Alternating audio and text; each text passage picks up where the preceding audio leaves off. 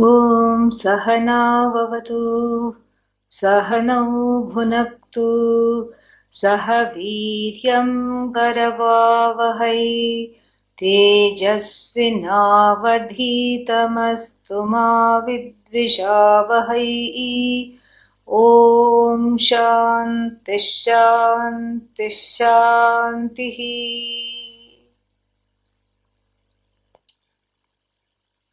Now, Nirmamaha, Nirmanaha, which is here described as Niratma, mantra number four.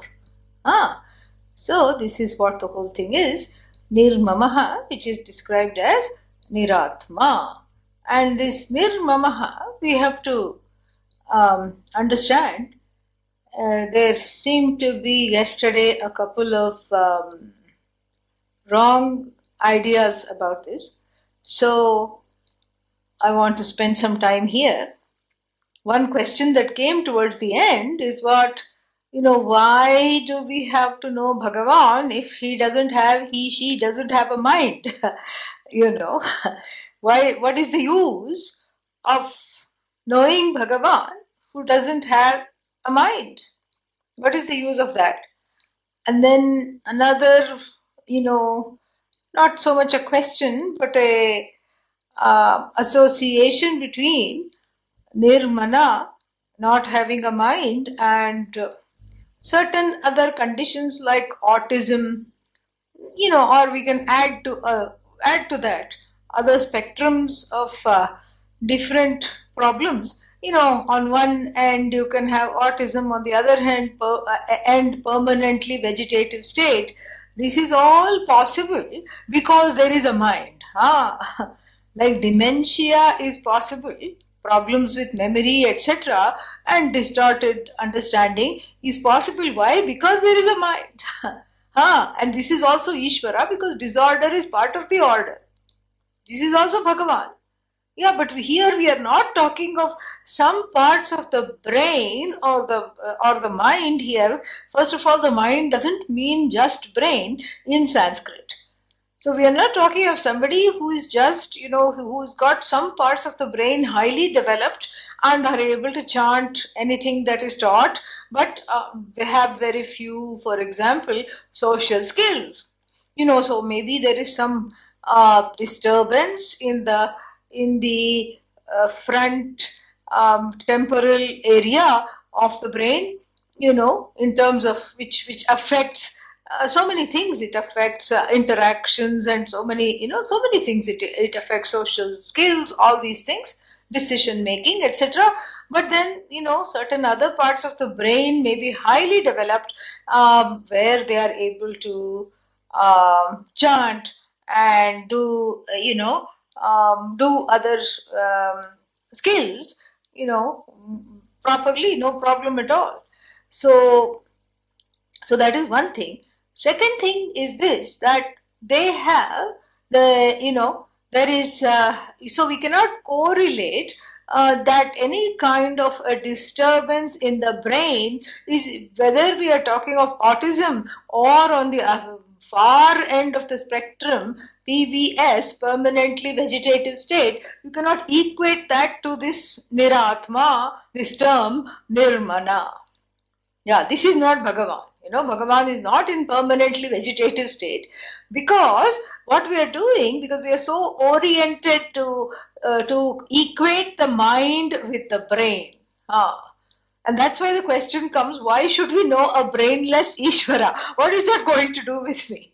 Ishvara is not brainless. We, we you know, we are talking of, uh, you know, mind includes in, in the um, in the in the shastra the mind includes many things the mind means that which is the decision making capacity which is called buddhi which you may call uh, brain but really it means a certain um, intelligence that is a, a decisive faculty of the intelligence. So it's again it's not brain you know.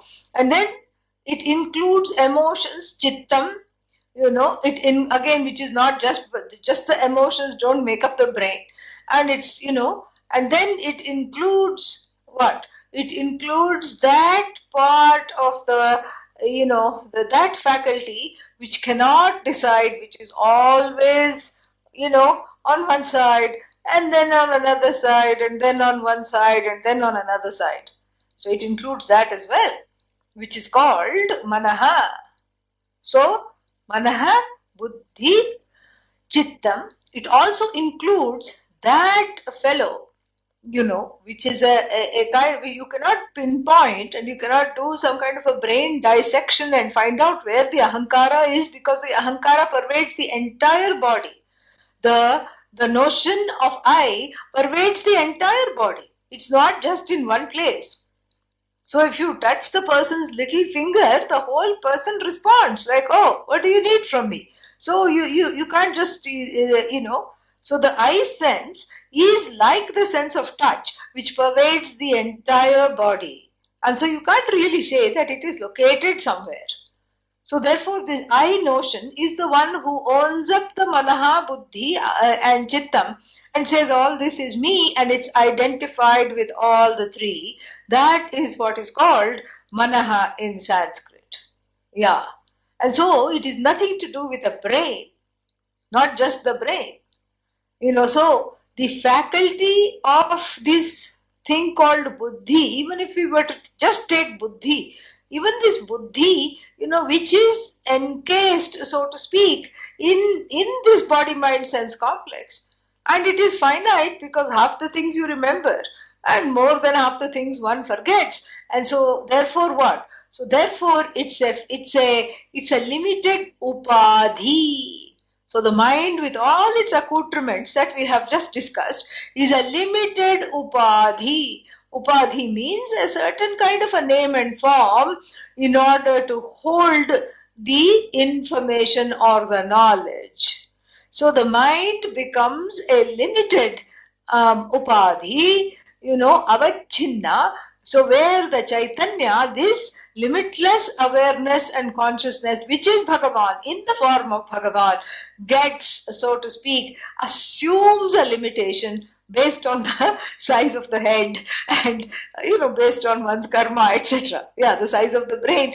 Although that's a very you know, kind of a darwinistic argument but um, you know for example crows are very intelligent it's amazing I mean, they, they have a, a pea-sized brain, but they are they are very fascinating to observe, and they don't know how.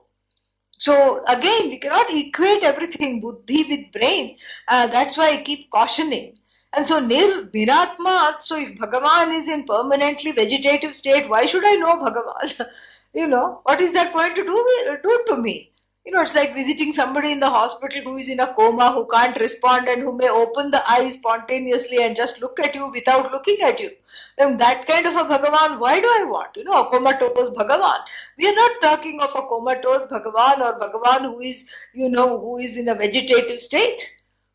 Or a Bhagavan that could go off any time because, you know, has some kind of a derangement. We are not talking of a derangement. We are talking of the one you know, for whom there is no arrangement, you know, of a particular limited uh, upadhi called, you know, upadhi means a certain kind of a name and form which uh, which becomes uh, makes this consciousness as though limited. So whenever there is a mind, there are emotions and whenever there is a mind there is ahankara the one who is owning up the emotions and identified with the emotions and whenever there is a mana, then there is this buddhi which is all the time complaining about something or the other, or feeling proud, proud and feeling upset and feeling all kinds of things. And and therefore what? So the, so we have to see this clearly. So not having mana means what? You know, not having mana doesn't mean that you know there is there is no knowledge because we have this you know what should i say? We have this so-called scientific link between knowledge and this this thing called the mind. Ah. We, we have this supposedly a kind of a link but but that is you know totally totally incorrect. Entirely incorrect. Ah. And so therefore what? So therefore we have to you know understand this concept of Niratma, which here is seen as Nirmama, you know. We have to understand this as not Nirmama, uh, Niratma, which is explained, which I am explaining as Nirmana. Nirmana doesn't mean, you know, without knowledge. In fact, Bhagavan is all knowledge without it being funneled through a tiny mind which is which which which holds the unconscious which is the storehouse of all kinds of you know omissions and commissions. So therefore bhagavan has no hurt no guilt no partiality no raga no dvesha and you know no possibility of mental derangement old age, you know, and Bhagavan doesn't need to take ginkgo and ginseng part of his her diet because he's forgetting that you exist. No, such thing that is not the, the idea.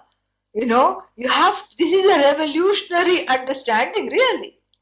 Because you have to really understand this concept of nirmana. Nirmana means without all the baggage which the con the very idea of the mind brings if you have mind, you will have baggage. Yeah.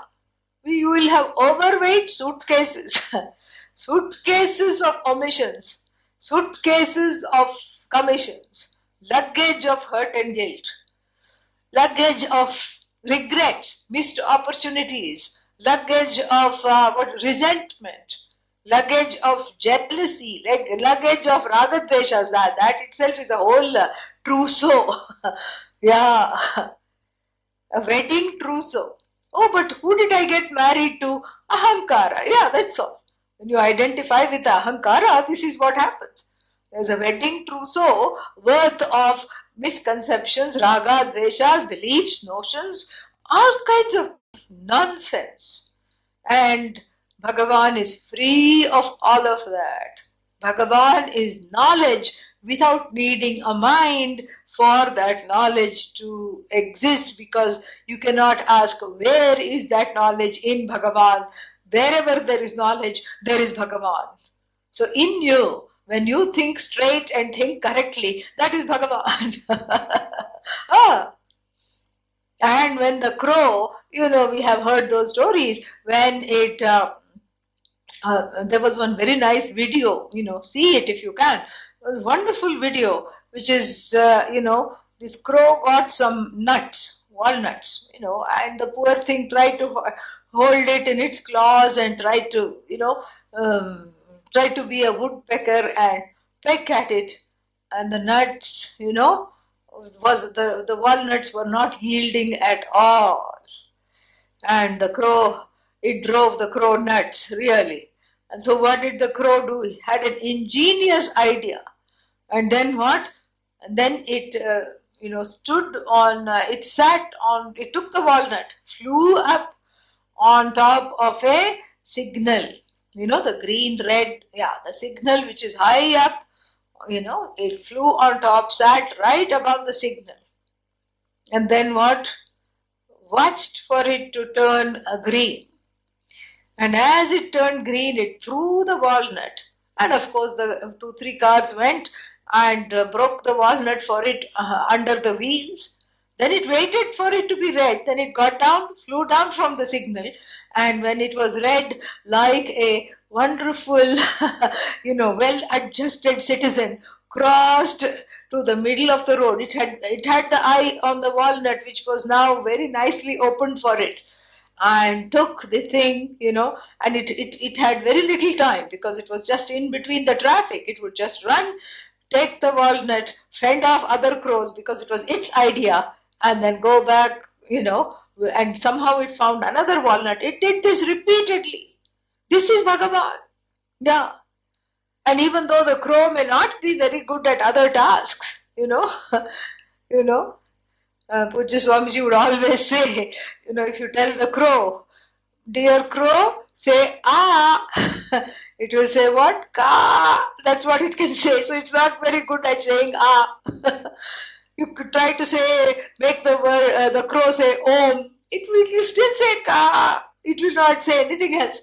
So it's not good at any other things because this upadhi called the mind of the crow is just enough for it to survive, for it to reproduce, for it to, you know, ward off predators for it to recognize its own species, for it to recognize any kind of threatening species, for it to protect itself. That is that is what its mind is enough for, and that might is just amazing. That is Bhagavan. And when you talk of Bhagavan, you cannot say Bhagavan is, you know, is the crow. You know, crow is all Bhagavan. The mind of the crow is Bhagavan, but you cannot say Bhagavan is equal to crow. This is what is the concept. This is what we have to understand by limitless.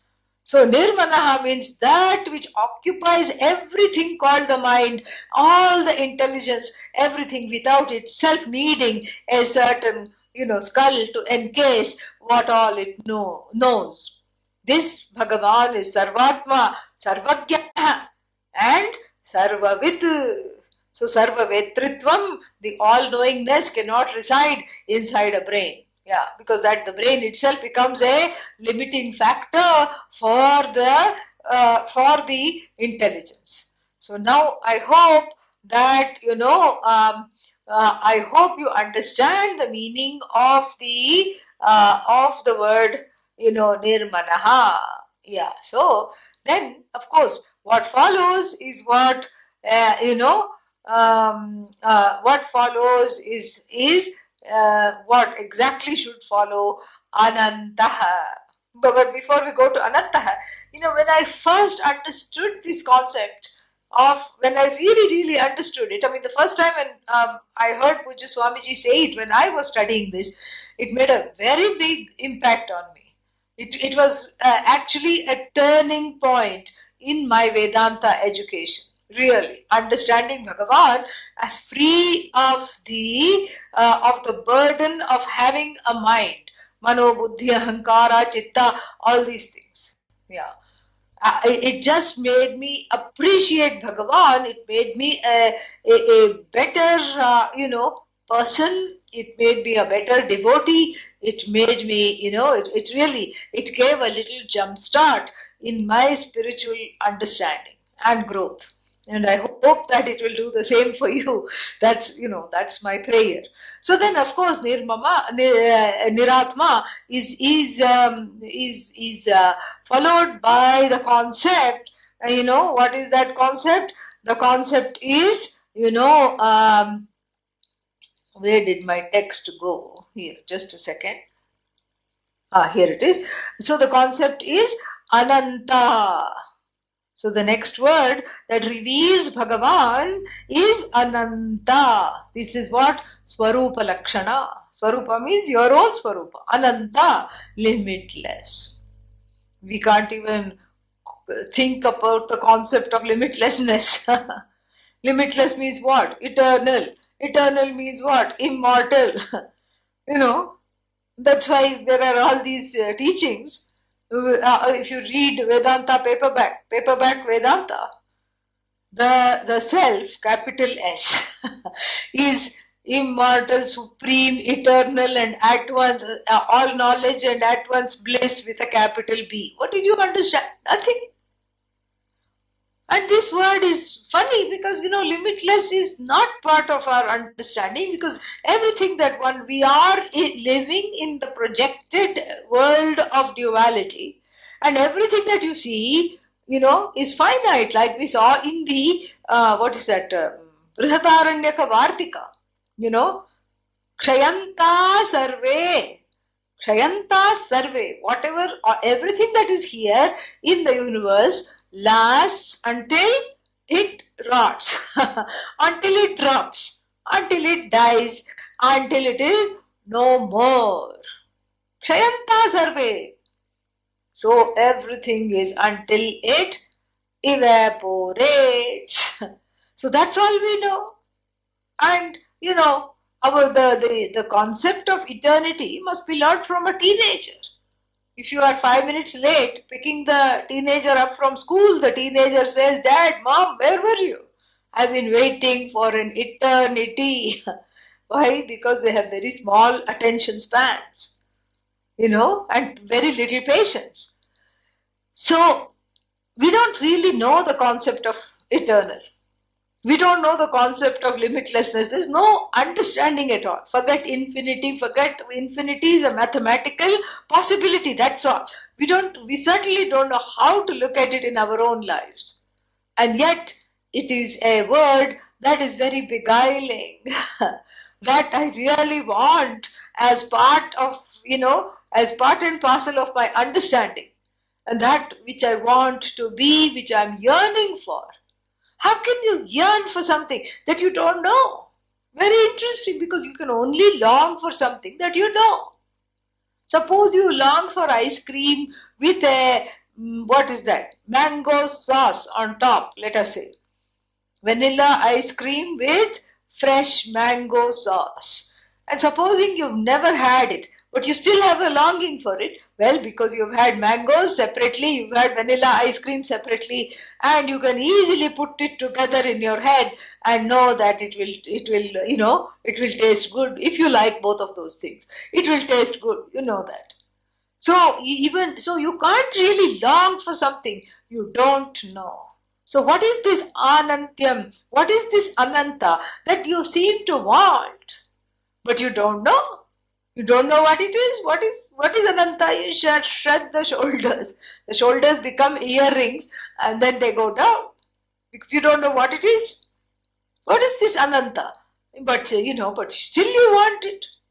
As soon as you know, any teacher anywhere or any book promises that you know this is uh, it, uh, you you will get something everlasting do it yourself everlastingness. You will get this. If the book you know touts that you will immediately uh, want to go and get it. And if any person who is supposedly supposedly deals with these kinds of spiritual matters is going to talk to you about it you will show up at the class even though you don't know that person. And you have no idea who it is and the person is not available for Google, you know, and maybe has come from some village in India on a on a, a foreign tour, and you don't know that person. But still, you will show up. Why? Because they are talking about Ananta. that is the lure of Ananta. So the question is, how you can't want something you don't know. No, but I don't know I'm Ananta. yes, you do. On one level, you do. But it is it is something that you know you know, but you don't know. It is it is that kind of a ignorance. You long for it because on some level that awareness that the awareness is limitless is understood.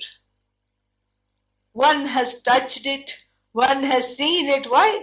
How? In sleep. In sleep, you are Ananta. Really, there is no, the, the whole resolution of the mind takes place. There is no duality in sleep. Ananta means a place, I can't even, uh, there's no words to explain. Ananta means where there is no duality. And of course, when I say where, you look for a location. Everywhere, there is no duality. But then when I look around, there is duality. Yes, that's why one is in a hurry to go to sleep. When in Vedanta class. Best sleep comes in Vedanta class. I'm sure online also. yeah. Even more it will come, but because at least when you're sitting in front of the teacher, you're worried about what will the teacher think if the teacher is looking at you.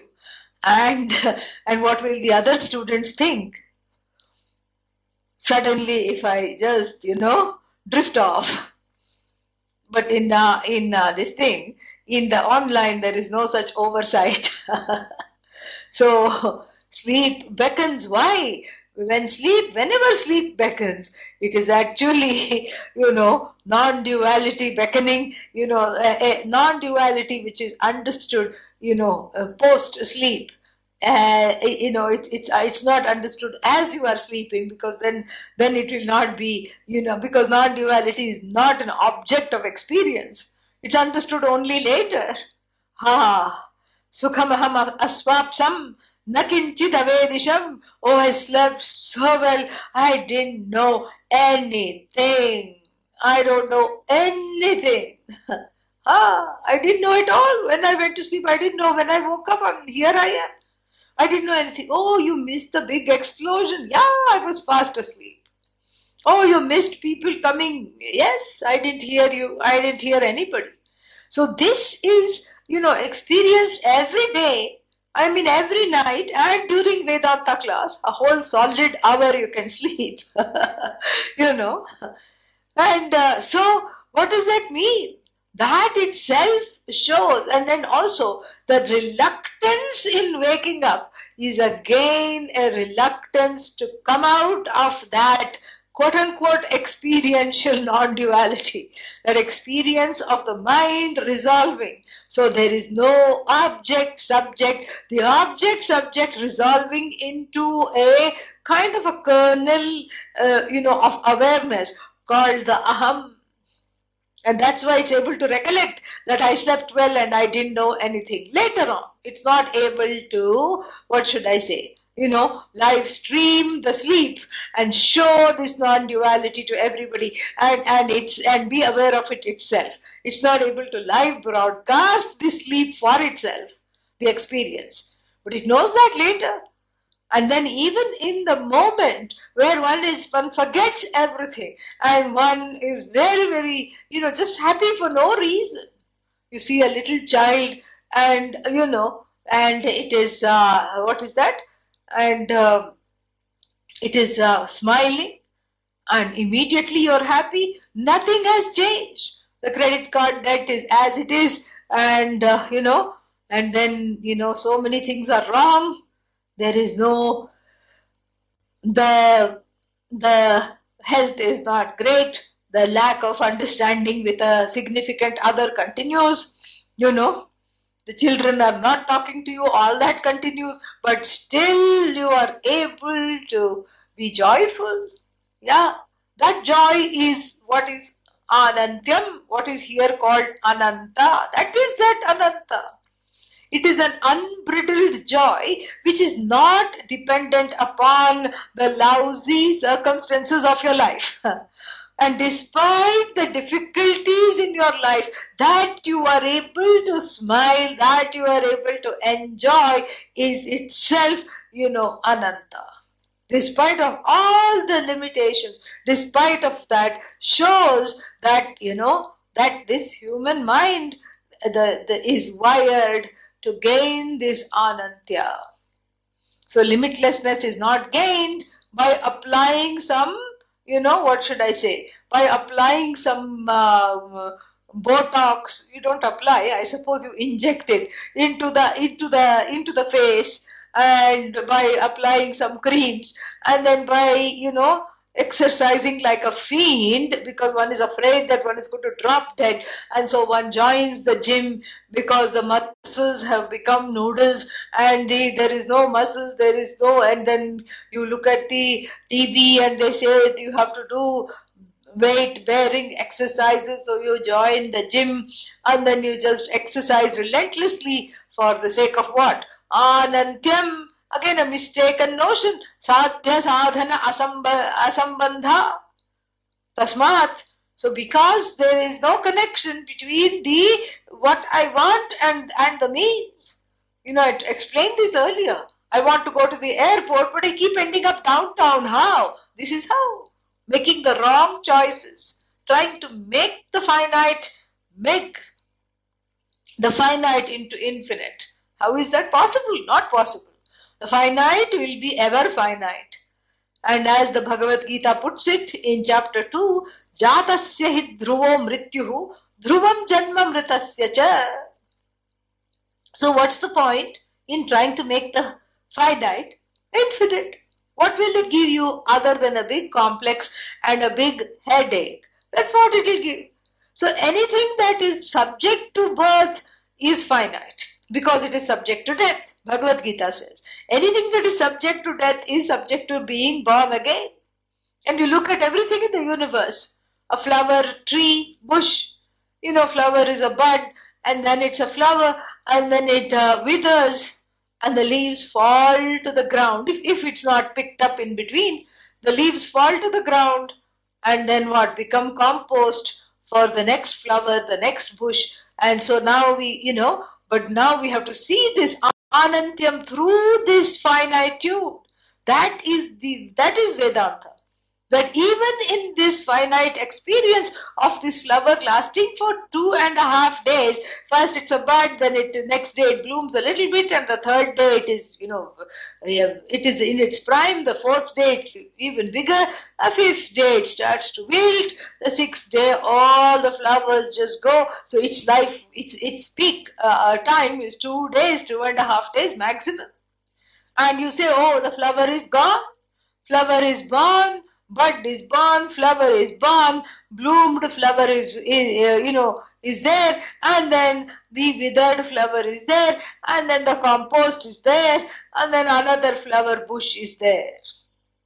And what is the, you know, what is common in all this? You know, many names are changing. First there is bud, and then there is a slightly bloomed flower, and then there is, you know, uh, full-fledged, fully bloomed, fully blossomed flower, and then you know another uh, another transformation, withered flower, and then composted flower, and then what? Another flower bush. What is common? What do all of them in this in this example have in common? They have in common a simple word called. Huh? What, what did you say? Uh, no, simple word word called is. Ah. In and through all the change, what upholds the changes is the changeless Anantya. Because without which the changes cannot unfold and without which the changes cannot observe. So even when you observe the changes in your body, it's the changeless one, it's that changeless I that is observing the changes. Oh no, the teeth are falling out. oh no, you know, the muscles are becoming what? You know, water. Uh, oh no, I need to exercise. Oh no, I need to go to the gym. Oh no, you know, the, the belly is becoming like a pot, pot belly. I should lay off the uh, fat and the sweets. So the one who is observing all the changes, how can you observe changes if you are also changing? You are Ananta, and that's why there is the longing for Ananta, and that's why Bhagavan here, from this point, point of Swarupa Lakshana, is unfolded as Ananta. That's what the whole thing is. So, the, the, whole, the what is in common? Let's go back to the example. So, the bud is born, the bud is slightly opened, the bud is even more opened. Now, the bud is fully blossomed. Now the bud is, you know, in its glory. Now it cannot be called a bud. Now the flower is in its glory. Now the flower is slightly loda loda, a little bit, you know, it's on its way out. Now the flower is, you know, is is going to, you know, wither. Now the flower withers. Now the flower is now known. You cannot, you know, say withered flower. So you give it another name now the composted flower you know is. And then what?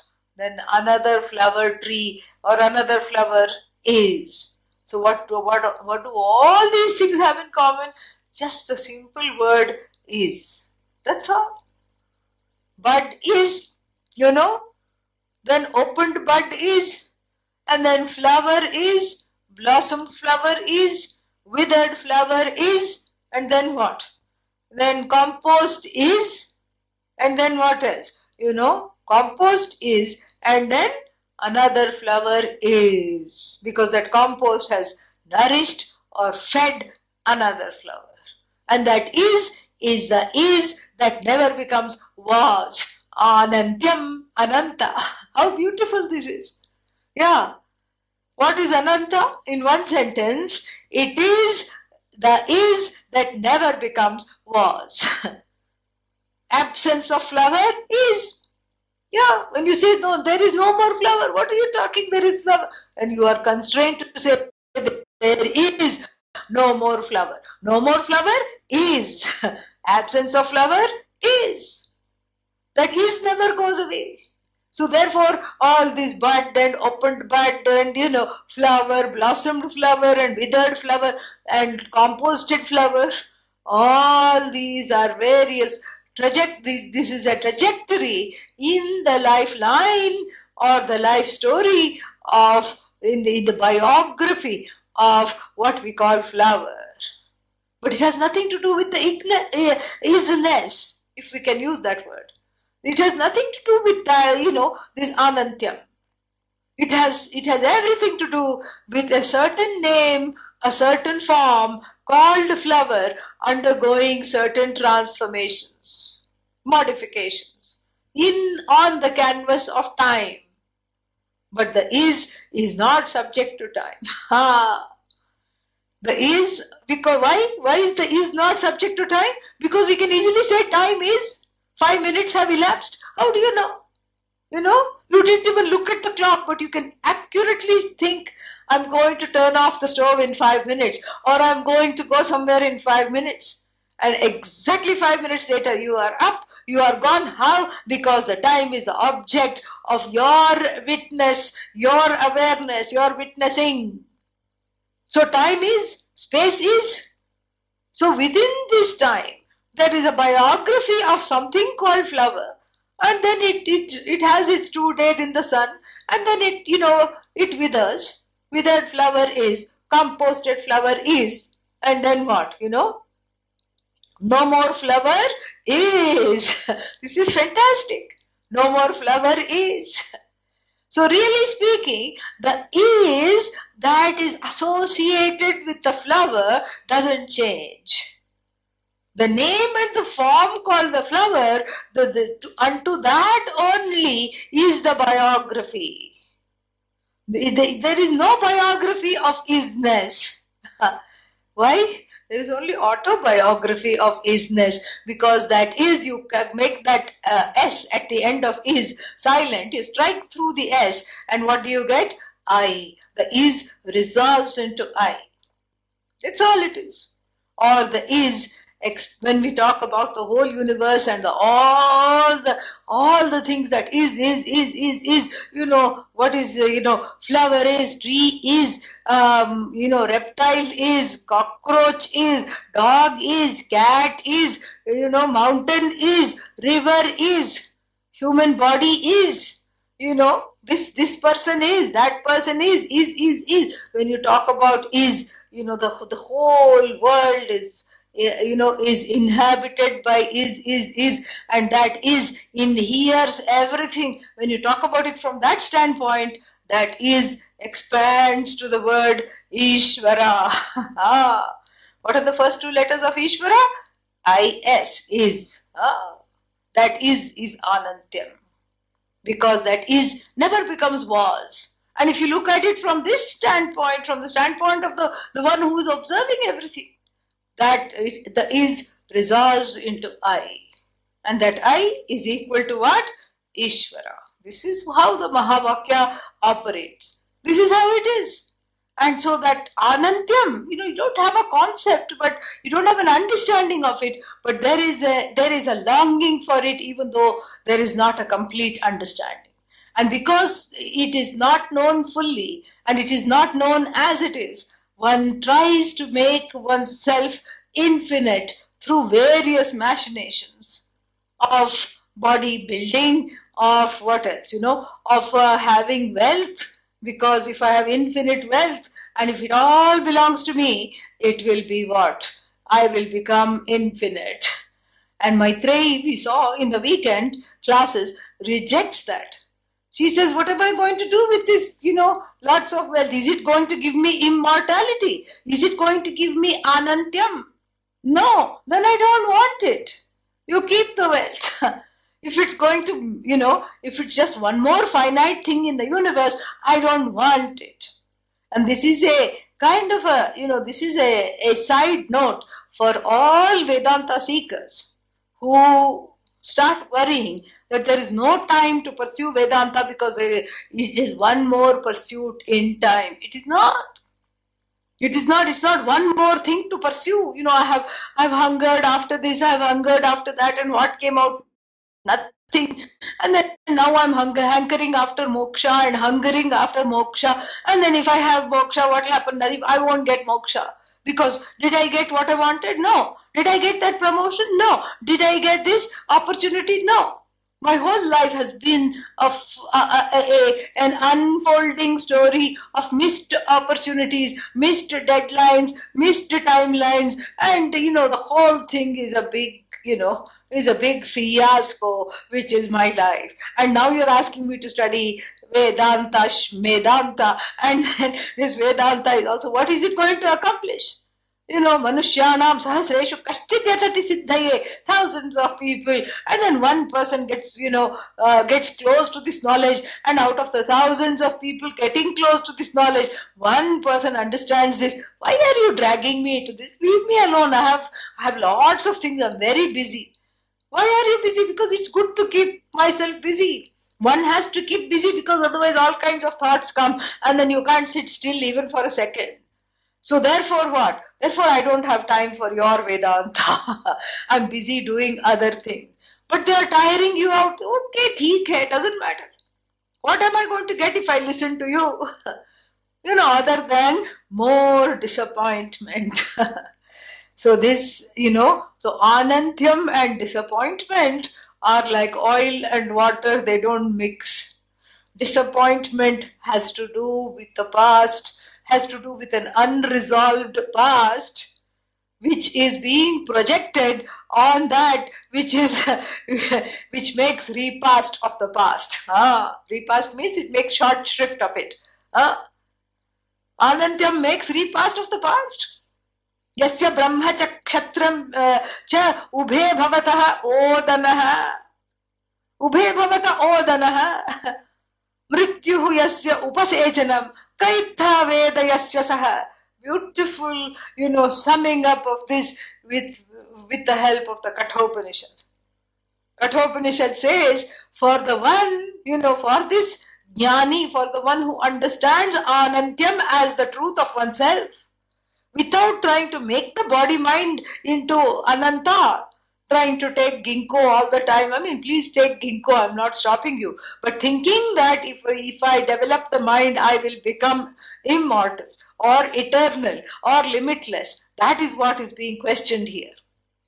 So for the, uh, the jnani who understands anantyam, yasya brahma cha kshatram cha, so for that person, the, the two main, uh, you know, what do we call them? The two main, uh, you know, the, the, the people occupying the cream of the society.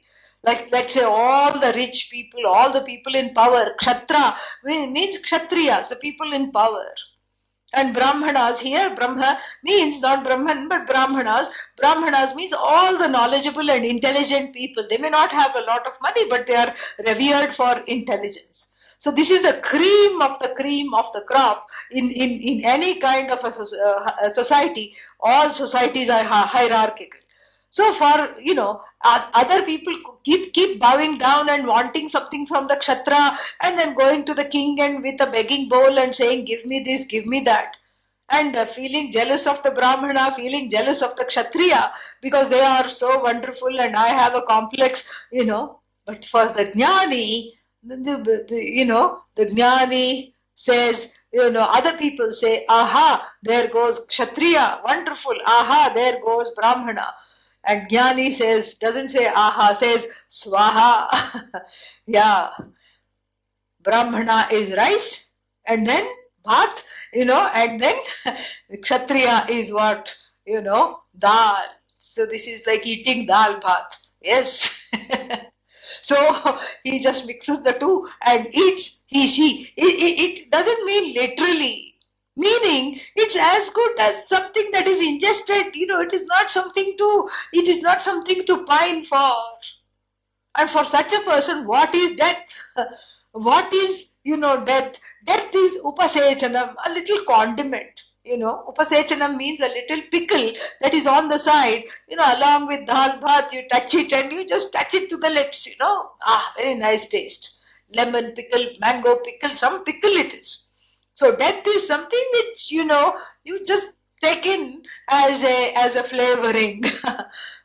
you know, kaitha vedayasya saha, what to talk of this person for whom, you know, death is a little, you know, taste, a little condiment.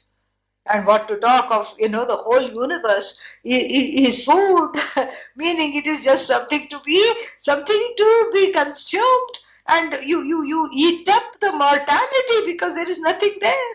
Because the one who knows the truth of oneself, there is really nothing to pine for, nothing that is away from oneself.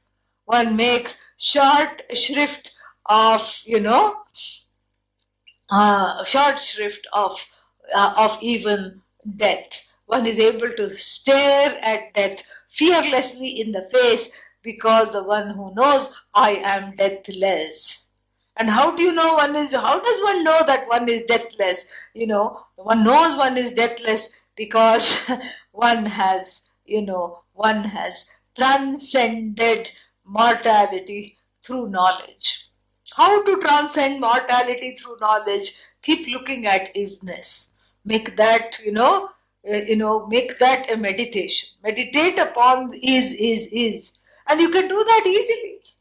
You know, you just look around, go out for a walk, tree is, and that tree is going to become old in the fall, and then, uh, you know, the, sorry, the leaves are going to become old in the fall. They are going to fall, for falling, yellow leaf is, falling leaf is, compost is, you know, is, is, is, and the is that never becomes uh, was is I. How is that is I?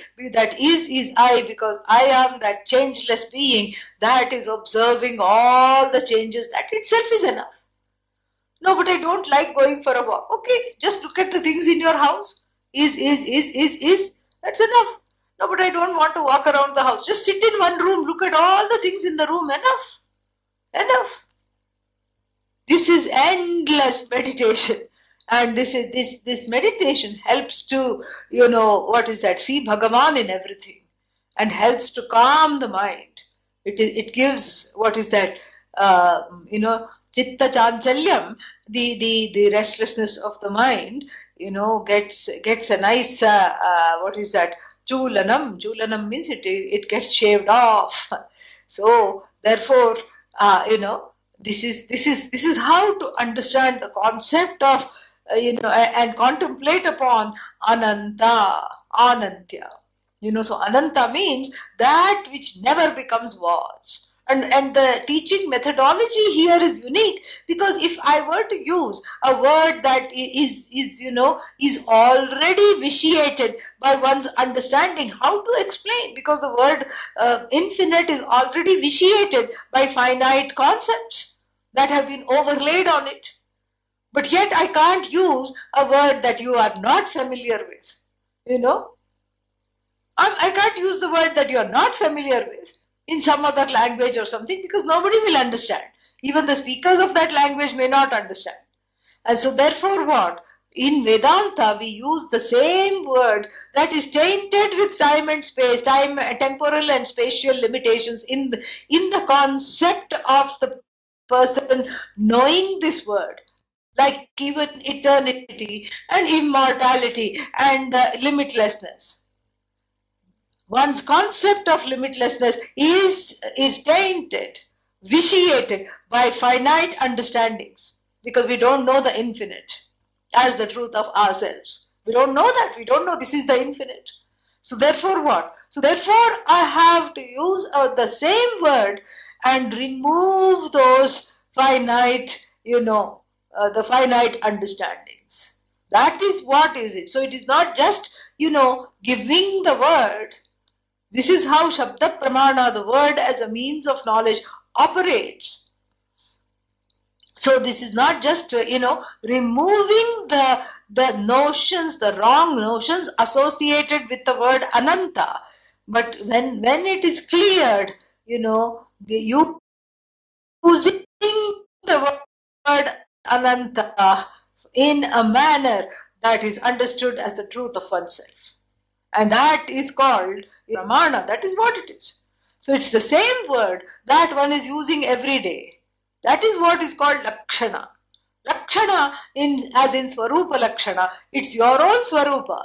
Swarupa, I mean, we translate as nature, but it's a very sad uh, translation. Swarupa means your very being, the truth of you. And then what? What is that? Your own Swarupa is revealed through words which act which act as indicators. Yeah, that's the whole idea. It's not a literal anantyam in the sense that the body is going to be here forever. No, it's an anantyam that's understood as the truth of the self, as an indication. It indicates what is already there.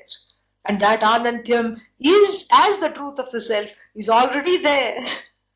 And the ahankara listening to this, you know, says, Oh, okay, I better just keep quiet because I have nothing more to say, I have nothing more to do this. And this is how, you know, and then it, it steps aside, it is suspended, or it even sometimes helps this understanding because it the ahankara is tamed to step aside as a as an independent self-standing jiva that it has mistaken itself to be.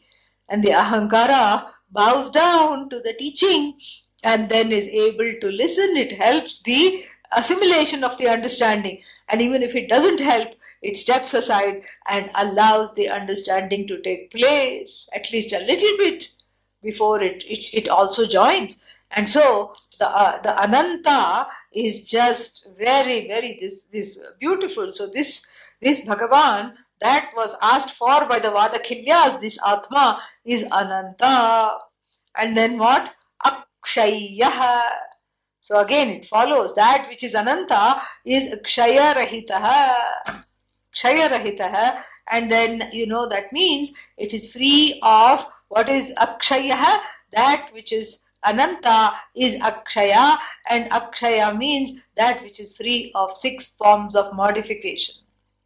And what are they? Jayate. Everything is subject to these six modifications. Jayate is born, Asti survives birth, you know, Vardhate grows up, Viparinamate blossoms, and then what? Kshi apakshiyate. That kshiyate is the same as akshaya, kshaya here. Declines. And then tata bye bye vinashyati. These are the six things. Vinashyati means destroys. So these are the six modifications. The Atma, Bhagavan, is free from. That is a very important point in the in the definition here.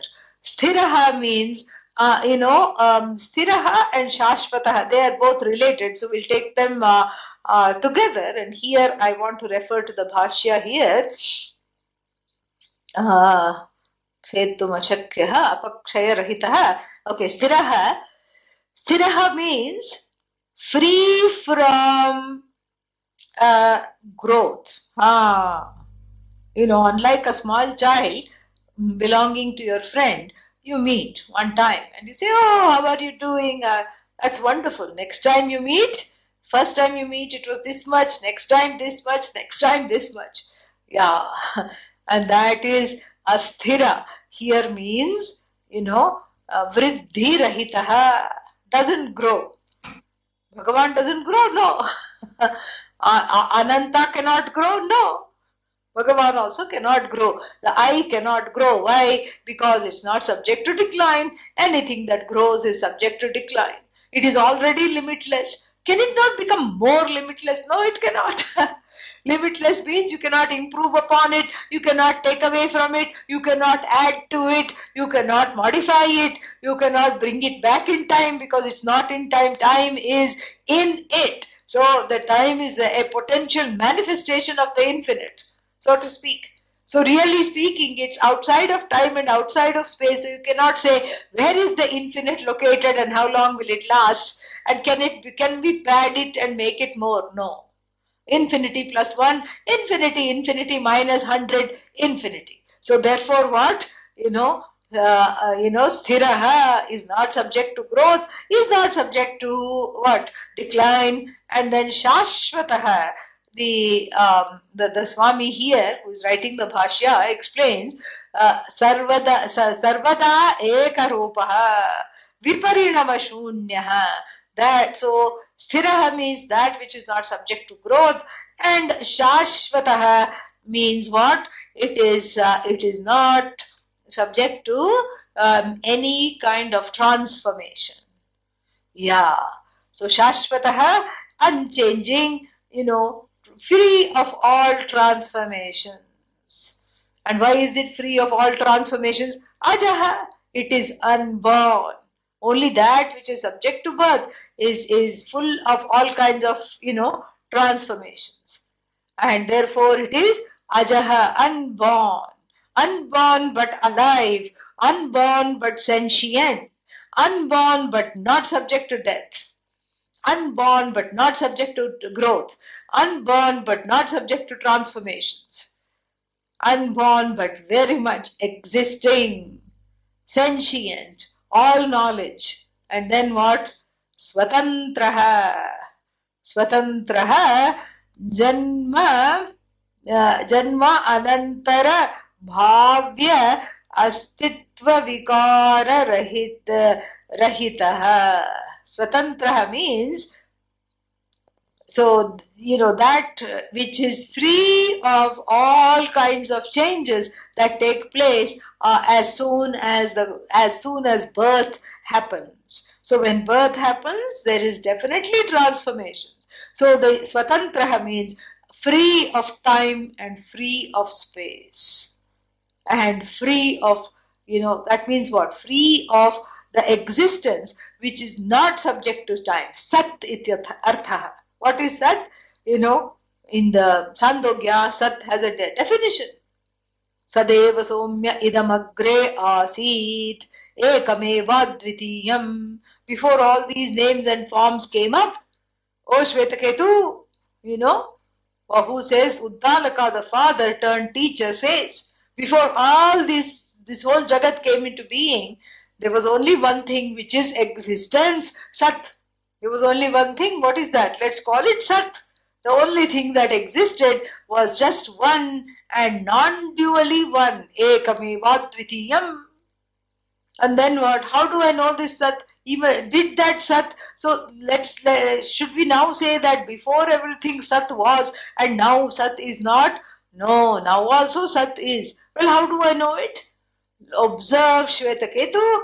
Uddalaka says, observe this lump of clay in my hand. Ekena mritpindena sarvam mrinmayam vijnatam iva. Just like if you know this lump of clay that is sitting in my hand, you can uh, appreciate pot, you can appreciate lid, as just nothing but clay. You can appreciate a Krishna figurine made of clay. You can appreciate a jug made of clay. So the whole world of earthenware is known once you know this clay. Then you can say, oh, this is also clay, this is also clay, this is also nothing but a modification of clay, this is also clay, this is just a name and form called pot, but really speaking, it is what? Clay. So the, the clay jnani goes to a you know pottery and sees only clay everywhere. And then he takes another example, shows ornament, and he says, What? This is nothing but gold. It's manifest as the ornament. Million ornaments, one gold. It's all just gold, gold, gold, gold, gold, gold, gold, all the way. Everywhere you see is gold. So the jeweler who is a gold jnani sees only gold. So you bring him your chain because you want another fashion. And then you are slightly sentimental about the chain, chain, and then he will immediately pluck out all the, you know, whatever precious stones. He's because what non-gold, non-gold, non-gold. I'm only interested in gold. And he weighs it and then he minuses a few more grams further. Why? Because he knows that without some silver and copper, you cannot make the gold stiff enough to stand the certain kind of a thing. That's why it's always 22 carat, 18 carat, 14 carat. 24 carat is not malleable to make a make some kind of a namarupa. Yeah. So you have to mix the gold with a little alloy copper and silver, then it becomes stiff enough to handle and beat into a lovely, you know, um, formation. So therefore he is such a gold jnani, the jeweler, he will minus, in India you take it to anybody, he will minus the copper and gold amsha apart and then give you what he thinks is, is the price of the gold. He sees only gold. The potter sees only clay. And similarly, the jnani sees only sat. This sat is like the clay. Just like you understand sat, you know everything that is there. But what is this sat? That sat, tvamasi shvetaketo. That sat is jagat karanam brahma. That sat is the cause of the whole creation. Just like the clay is the cause of the creation of the clay world. Uh, unto clay everything resolves. Out of clay everything comes. By clay, by clay the whole world of earthenware, you know, is sustained. Similarly, by this sat, the whole world comes. By this sat, the whole world, you know, is, exists. And, uh, and unto this sat, everything resolves. Yeah, but what is this sat? That sat, tvamasi shvetaketo, that sat is you. But how can I be Jagat Karanam Brahma? How is that even possible? Because when you see that you know when you do when you discount and remove everything that is variable from the from the standpoint of this body mind sense complex body variable by by you know remove cognitively okay yeah so don't jump out of the body body variable you know mind variable senses variable you know ahankara variable chitta, emotions variable, buddhi variable. But who is the one that's invariable? The one that's observing all these changes. That Sat is Anantam. That Anantam is Sat. And that Sat Anantam is all Jnanam. Satyam Jnanam Anantam. It's no different. It's all one. You cannot say, this is the Sat portion. I will only have Sat portion, not Chit portion. No. It's all the same. That is why the word Ananta is translated into Satchidananda when talking about the same thing from the standpoint of the individual. How did Ananta quietly become Ananda? Because when I want happiness, what I want is for it to last forever. And that forever is Ananta. But it has been changed into Ananda in keeping with the human pursuit because the human being doesn't understand ananta to pursue it. So therefore is pursuing what? Ananda. It's the one and the same. So this sat is you shvetaketu uddalaka tells. And so that's the that's the whole idea here is that swatantra means it is sat upon which everything is dependent. And it itself does not depend on anything else it does not depend on anything else. It is It is you know uh, independent of everything else, and it does not depend on anything else. Whereas everything depends on it. So it is Sat. Everything else this, uh, that depends on it. We have a special word called Mithya. You cannot dismiss it as non-existent because it's after all manifestations of Sat. But then it is also not completely existent because the name and form keeps dropping away. So Swatantraha, so, so it is complete. But where is it? Yes, this is sounding better and better and it is wonderful, but kidhar hai? Kaha hai? Where is it? Sve mahimni tishtati. you know, Sve mahimni tishtati ityartha. Sve mahimni means what? You know, mahima means glory in its own glory is its abode. You know? You know, the, the Yoga Sutras of Patanjali, Swaswarupe Avasthanam, you know? And uh, so that is what is uh, one of the Yoga Sutras is like that. You know, Swaswarupe Avasthanam means, you know, abiding in oneself. So Swe Tishtati, it abides in its own glory, means what? It is just itself. It is abiding in itself. I've told you this so many times. You know, this small child asked me, we all meditate upon Shiva. And then what? But what is this Shiva meditating upon? Because he's always in meditation. I like that question very much. And I told the child, Shiva is meditating upon himself. He's contempl- he is in contemplation of his own glory. Sve mahimni tishtati. Then, you know, swaswarupe avasthitihi na asya adharaha. It does not lean on anything else. You know, does not lean on anything else. And the and the uh, and Swami Rama, the, the commentator here, quotes another Shruti, which is worth looking at. स भगवः कस्मिन् प्रतिष्ठितः इति स्वे महिम्नि इति यदि वा न महिम्नि Chandogya Shruti, you know, and uh, I think the seventh chapter, iti. And uh, uh, so uh, the, the, the, the Chandogya also says it is in its own glory, or you can say not in its glory, because the glory also comes and goes. So it is it, it is abiding in itself. And then further he says, Anyaha hi anyasmin pratisthita pratisthito bhavati na asya anyaha asti, you know, uh, ayam pratisthitah syat tasmat स्वमहिम्नि अवस्थित न अन्यदाधीनः इति एतदर्थः।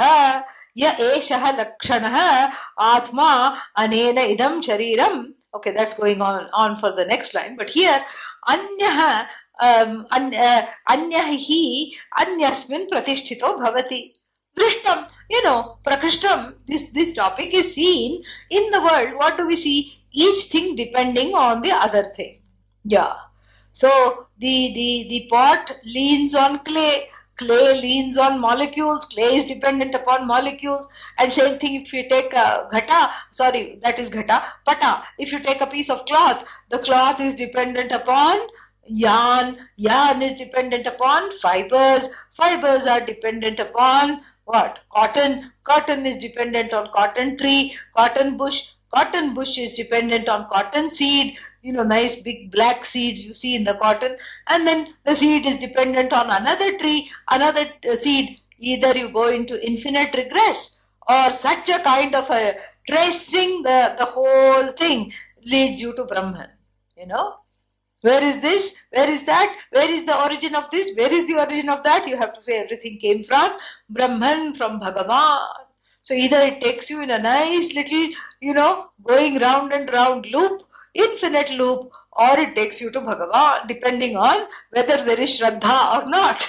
if there is Shraddha, the person, you know, says, okay, it must have come from Bhagavan. If there is no Shraddha, you get stuck. Which came first? Tree seed, tree seed, tree seed, tree seed, tree seed. You will be going on and on and on. You know, this is what is called samsara chakra. So Sve Mahimni Tishtati means that which is not dependent on anything else. And we can't even conceptualize that.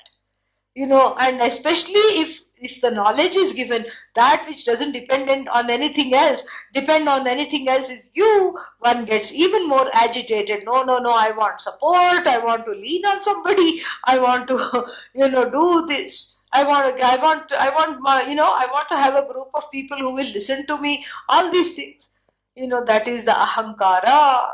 But the truth of yourself is free of needing to lean.